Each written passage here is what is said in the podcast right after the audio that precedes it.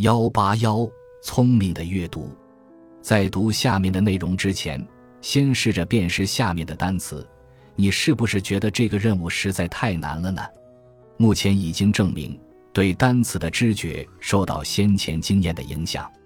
我们为自己准备了一些建构的很好的规则，它们可以是有关正字法、语法、语义学或者单词联系的。这些规则能够帮助我们阅读。与此同时，日常生活也可以帮助我们。比方说，为了解码这段材料，你要引入多少信息？这些信息在刺激中又体现了多少呢？我们看到字母和单词的能力并非一个消极的过程，相反，我们主动搜寻那些在记忆中已经具有认知表征的知觉对象。如果你觉得上面的填空有难度，那么来看看下面的提示：human long-term traits。现在是不是容易了许多？想想看，还有没有其他单词可以完成上面的填空？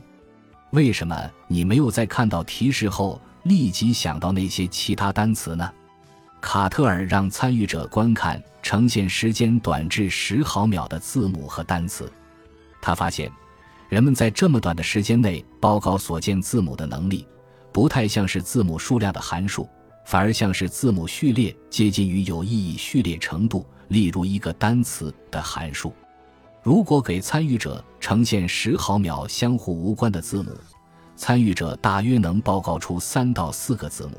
如果这些字母组成了单词，报告数就上升到两个单词。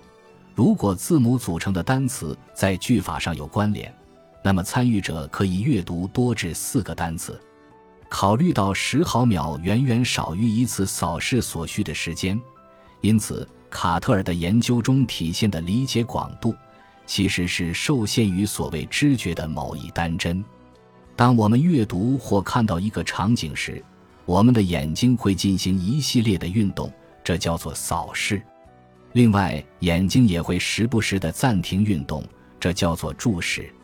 每段注视的耗时大约是二百五十毫秒，但是这一数据在个体内和个体间的差异都是很大的。我们之所以会有扫视和注视，是因为我们的视觉只有在相当狭窄的一个角度范围内才是敏锐的。一次典型的扫视会经过八或九个字母，除非字体实在太小或太大，否则扫视所经过的字母数量并不受印刷字体的影响。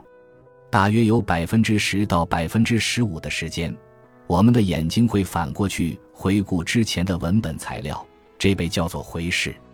现代认知心理学家和他们19世纪的前辈一样，都对问题感兴趣。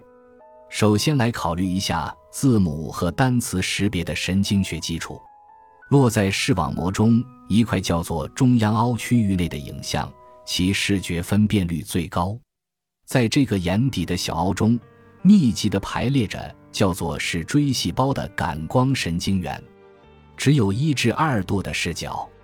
如果你在平时阅读的距离上注视文本中的某个单字，你就会感受中央凹视觉和边缘视觉的区别。你所注视的单个字母十分清晰，它两侧的一些字母也可能可以清晰的看到，但是仅仅几度视角开外的字母和单词就比较模糊了，更外周的字母和单词则根本无法识别。图十一点三展示了人类的视觉锥体。这张图是对一般视觉情况下视野的三维表示。从图中可见，中央凹视觉仅仅占据了最狭窄的二度视角，中央凹旁视觉的角度是十度。外周和近外周视觉可以大大扩展人们的视野，但同时必须以视觉分辨力的损失作为代价。上面提到的这些参数，同样会随着所知觉的刺激类型的不同而不同。处在外周视野的固定物体会变得无法觉察，而同样处在外周视野中的移动物体，则会被看到并且吸引我们的注意。这一特性具有内在的生态学意义，因为对运动着的猎物和天敌的知觉是与个体的生存休戚相关的。从中央凹向外围，我们的视敏度急速衰退。尽管如此，却有发现表明，人们对一些字母和单词的辨别，尤其是在正常的阅读过程中，是发生在中央凹视觉以外的区域。最近一些关于扫视眼动的发现，或许能帮助我们更好地理解这种看似矛盾的事实。